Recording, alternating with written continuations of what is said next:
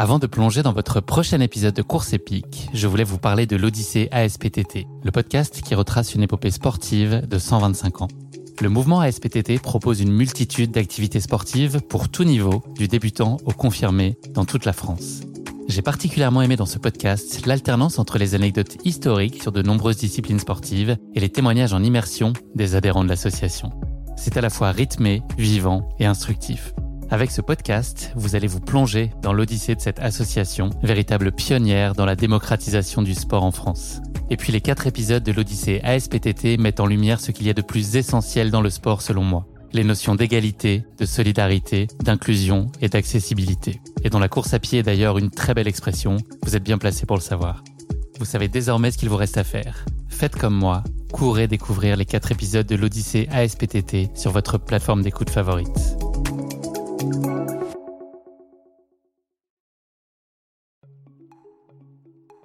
Salut, c'est Guillaume. Je vous propose de découvrir un extrait du prochain épisode de Course épique. Course épique, c'est chaque semaine un invité, une course, une histoire hors du commun. Je vous donne rendez-vous tous les mercredis pour découvrir un nouvel épisode et vivre une grande et belle histoire de course. Mais avant ça, place à un extrait de notre prochain épisode.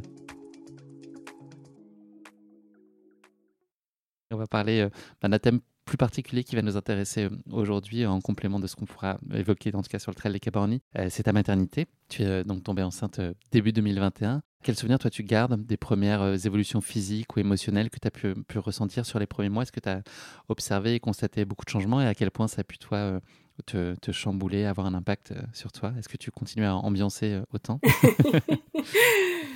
Alors oui, j'ai un petit peu continué à m'ambiancer parce qu'en fait, le premier mois où j'étais enceinte, je le savais pas, mais j'ai battu mon record de 10 km.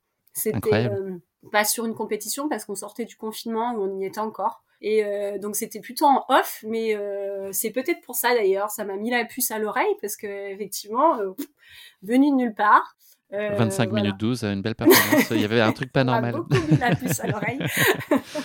non, ouais.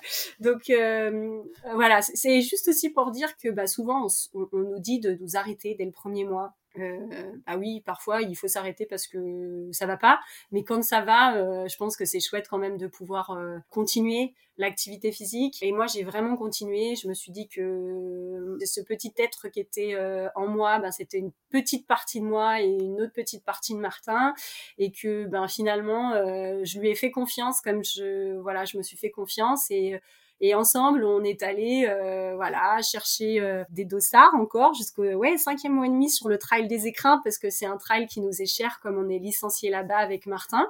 Mais on est allé aussi au-dessus des agneaux dans les écrins, euh, à presque 4000, etc. Alors sous couvert hein, de la gynécologue et, d'autres médecins, on est d'accord, euh, pas forcément à reproduire aussi, mais c'est quand même possible.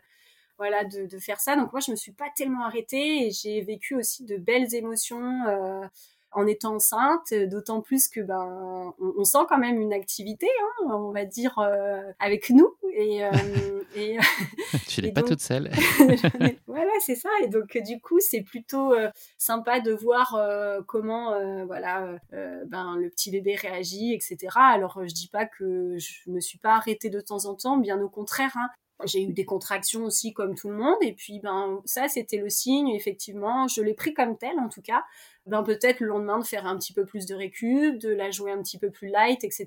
Mais euh, voilà, Faustine en tout cas a, été très très cool pendant cette euh, grossesse. Peut-être que bon pour l'instant elle est un petit peu peste, donc je la remercie pas tout de suite, mais ça viendra peut-être à un moment donné.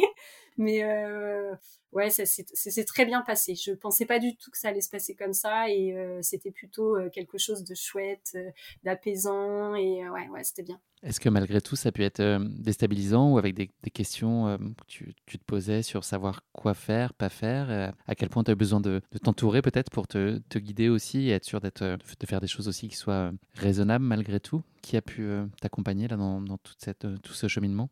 Je pense que oui, quand on, euh, quand on a un premier enfant, c'était le cas là du coup, on, ne sait pas. Je pense que le deuxième, ça doit être un peu différent en regard euh, des retours euh, qu'on entend, etc.